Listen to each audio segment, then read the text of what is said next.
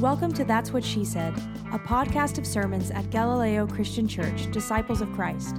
Galileo exists to seek and shelter spiritual refugees, who for us are people for whom the church has become boring, irrelevant, exclusive, or even painful, especially people who have been pushed out because of their gender or sexuality. If you yourself are a spiritual refugee, we're especially glad you're listening. This Sunday uh, is the last in our worship series, Deep Water, wherein we've been contemplating our baptism. And maybe you've caught on by now. What we've really been doing is just reading more stories in the Gospel of Luke.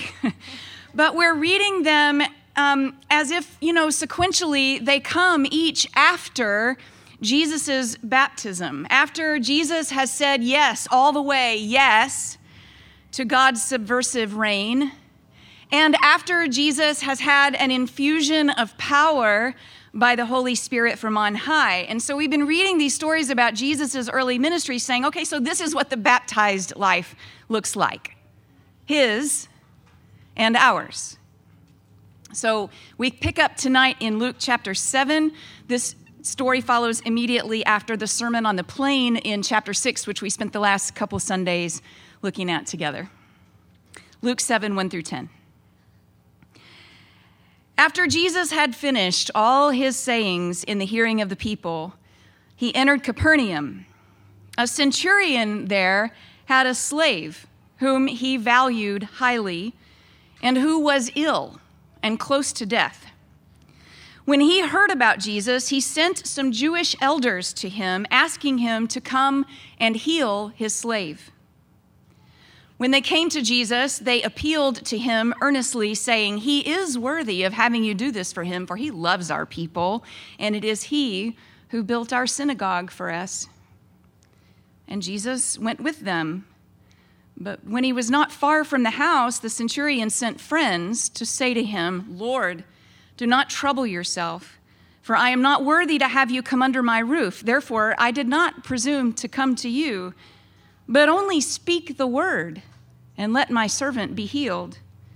For I also am a man set under authority with soldiers under me, and I say to one, Go, and he goes, and to another, Come, and he comes, and to my slave, Do this, and the slave does it. When Jesus heard this, he was amazed at him. And turning to the crowd that followed him, he said, I tell you, not even in Israel have I found such faith. When those who had been sent returned to the house, they found the slave in good health. This is the word of God for the people of God. Thanks be to God. I have, regrettably, a content consideration for the sermon tonight. There will be a non graphic historical discussion of the sexual exploitation of a child. It's about five minutes in, it's only going to last a couple minutes. Um, if you need to move around, get some headphones, exit the room, it's, it's all good. Or just zone out. That's also fine. Turn the volume down. See, reading the Bible used to be so uncomplicated.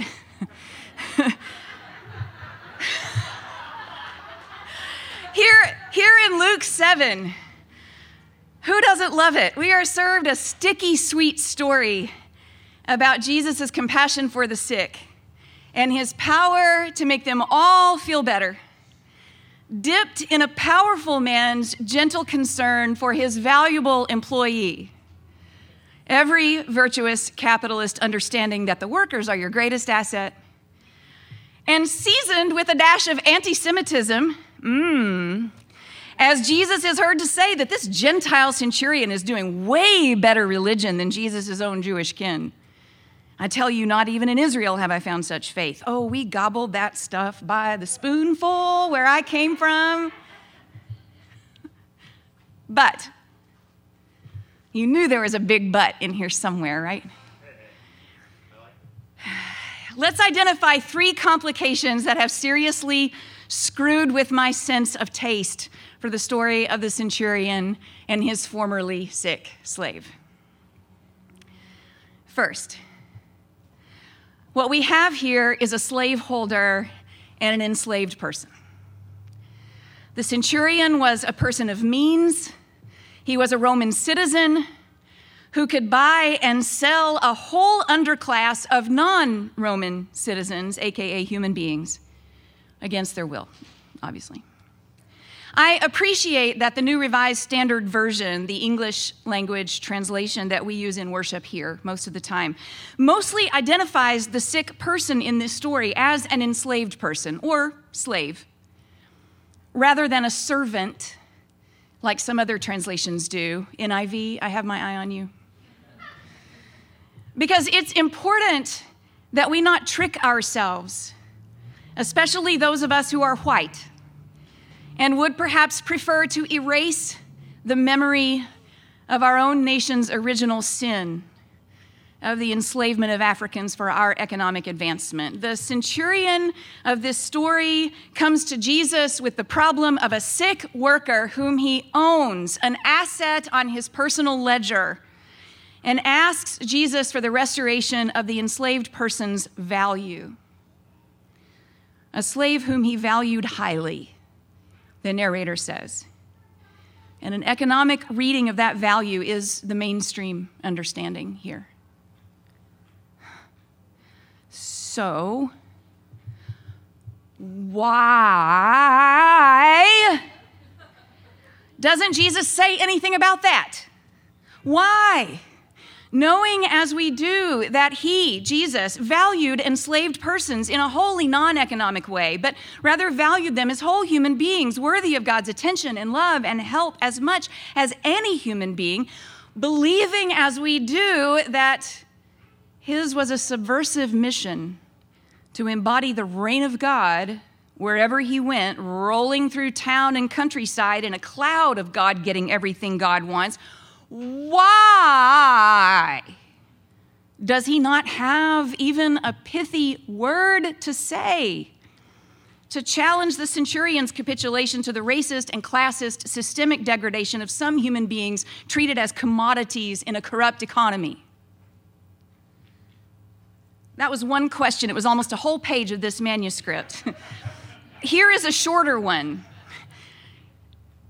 How happy do you think that enslaved person is to be healed so they can go back to work for their enslaver?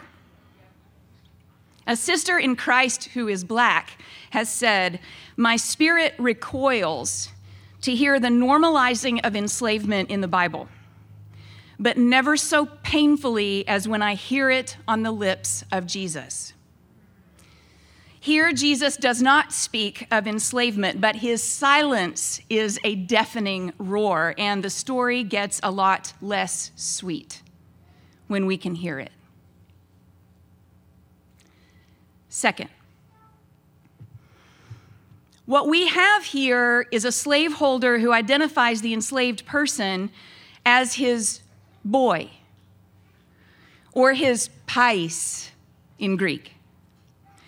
This is actually obscured in translation, even in my beloved NRSV. In verse 7 of Luke's telling, when the centurion sends his friends to tell Jesus he doesn't need to travel all the way to his home, the message is, quote, only speak the word and let my servant be healed.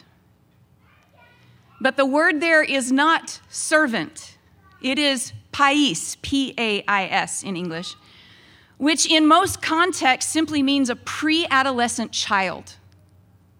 With masculine articles, as here, it should be rendered boy. And in the context of the Greco Roman economy of enslavement, a first century hearer of this story would assume that the centurion and his boy are in a homoerotic sexual relationship. Such, such arrangements in the Roman military were common and condoned, as soldiers were not allowed to marry during their military service, a reason that even as I write it and even as I say it is ridiculous on so many levels. Just think about it. And the exploitation of enslaved children was part and parcel of that evil economy, as our country's own recent history of the same would demonstrate. Now, some queer commentators on this story have noted positively that Jesus here is no doubt aware that the centurion thinks of this enslaved child as his lover and yet has not a word to say about that, thus adding to the catalog of evidence that queer love and queer identity were not concerns for Jesus. Listen, church, that is just not where we want to land with this story. I don't doubt that it's true that the centurion values highly this particular boy for more than economic reasons. Another way to translate that description of the centurion's boy would be a slave who was precious to him which helps us get beyond that economic valuation. And I am glad and grateful for the queer researchers and scholars who have helped us see what has been hidden. But that does not make this a story of queer love nor of queer identity. The centurion's use of a child for sexual gratification, even one that in his warped, pederastic imagination he has come to care for, is well, I don't know what word is strong enough to finish that sentence. Horrifying, sickening, wrong, just wrong. So, why? Why? does Jesus not run directly to that centurion's house to turn over some tables and set some captives free, undam the flowing waters of justice, open a can of divine whoop ass, get God everything God wants? Why? And this story that I once found sweet is spoiled, past its shelf life, growing rancid. Third, the centurion is a military officer in an occupying army, stationed in a village to keep the peace by keeping an eye on the peasants who live there, toiling to pay the taxes that make the occupying empire rich and richer. Let's be clear the centurion is Russian, Jesus and his disciples are Ukrainian. The centurion's predecessors, under the orders of the emperor he has sworn allegiance to, bombed and gunned and marched and tanked and air raided their way to Capernaum and brutally occupied every square mile of land Jesus ever set foot on. Jesus was born under the boot of empire. Jesus died with the empire's knee on his neck. You know what I'm going to ask, right? Why?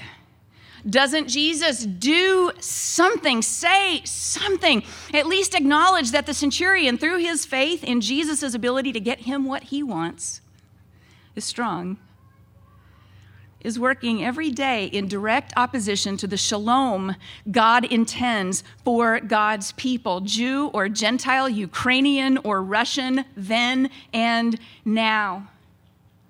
And why do the VRPs, the very religious persons, bend their knee to this guy, vouching for his worthiness to Jesus? And Jesus says nothing to them. The very same VRPs who will later testify against Jesus in an empirical court, vouching that he is a threat to the emperor's regime.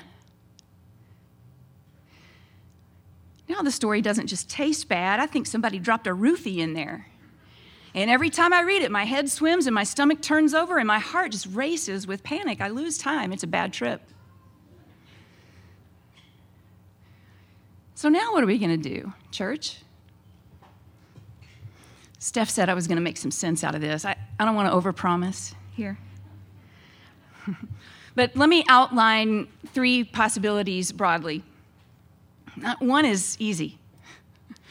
We just let it all go believing with Nietzsche and Marx and all the rest that religion is inherently corrupt, serving the powerful by keeping the oppressed quiet.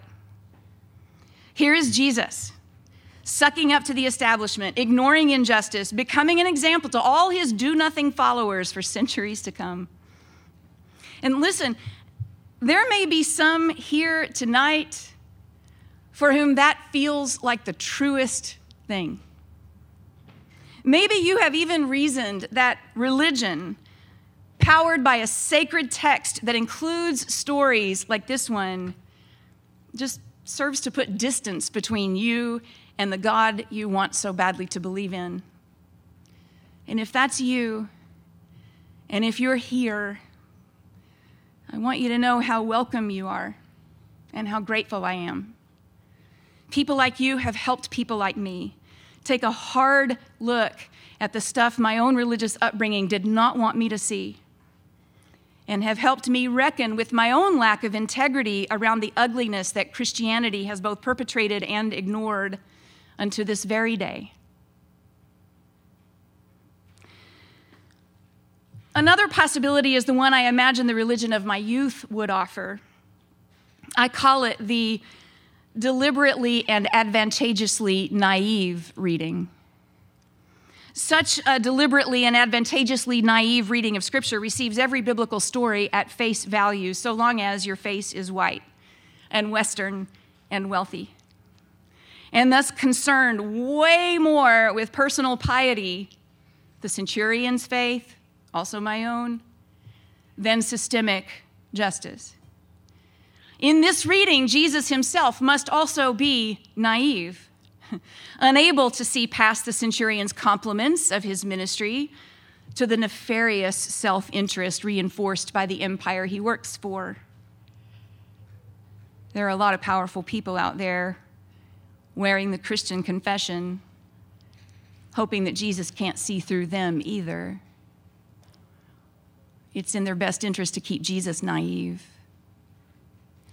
In this reading, all the world's problems can be solved by most of us just minding our own business most of the time, with a little sprinkle of random acts of kindness, the manifestations of small joys in one on one human interactions every day, by being nice, nicer, less mean, and pragmatic.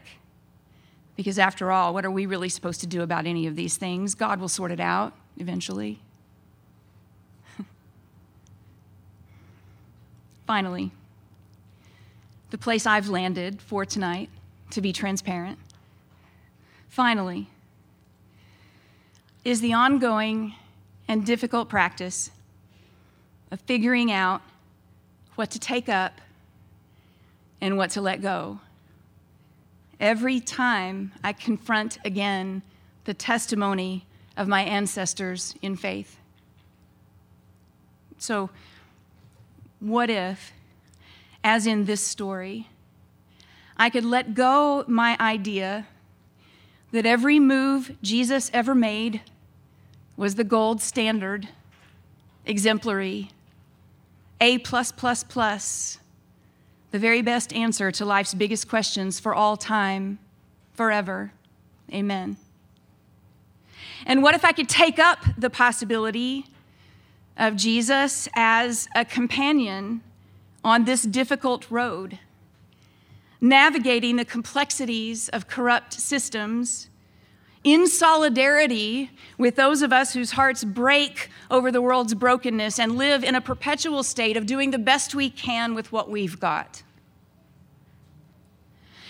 And what if I could let go my wishful thinking that Jesus, in his, I don't know, eight or nine months of sandals on the ground ministry, could have or should have waved his magic God wand and repaired all that brokenness everywhere and forever. Amen. And what if I could take up the possibility that just like us, Jesus sometimes faced situations where there's really no good way forward for those of us with limited human capacity. So you pick the least worst option. You let today's worries be enough for today without losing sight of the faith claim that the arc of the moral universe is long and bends toward justice. And did I mention that it's long?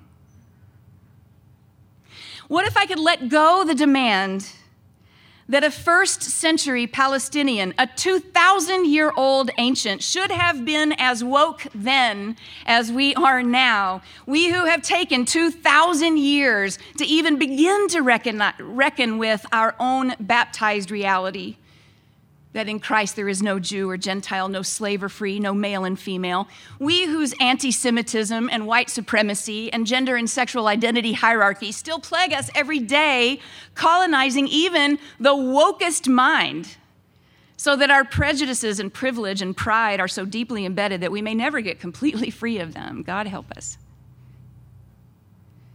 And what if I could take up the possibility that the only reason I know to lament all that is wrong in the story in Luke chapter 7 is because of the Holy Spirit in me, in us. The Spirit that remains, remains and keeps working and keeps clearing our heads and opening our eyes and softening our hearts and empowering our own spirits and that that spirit is the spirit of the living Christ the spirit of Jesus raised from the dead the spirit of Jesus who is now our companion as we confront our own centurions. And what if I could take up the possibility that the story in Luke 7 is intended as a provocative beginning, not a finished, settled matter, not the final and definitive word of God for the people of God, but a door that Jesus has opened to see and show love to a person he should have despised for all the reasons that we've named. But instead, he holds that door open for us too, asking whether we might come on through to a place where the work is not nearly finished, to a place where we will be employed in the getting for God more of what God wants. What if the baptized life, yours and mine and Jesus's too, is a life lived in that tension between what is and what is yet to come, between the brokenness and the beauty, between the now and the not yet, with as much grace as we possibly can. Thanks for listening to That's What She Said. This podcast is preached almost always by our lead evangelist, Reverend Dr. Katie Hays. Galileo Church has five missional priorities. We do justice for LGBTQ plus people and those who love them. We do kindness to those in mental and emotional distress and celebrate neurodiversity. We do beauty for our God who is beautiful. We do real relationship, no bullshit, ever. And we do whatever it takes to share this good news with the world God still loves. To support the production of this podcast and the ongoing missional priorities of this church, go to galileochurch.org and click on Conspire with Us. You'll have options to use your Venmo or PayPal, or use your credit card or bank account. Any amount helps, and if you're kind enough to share your contact information with us, we'll continually send you thanks. Peace.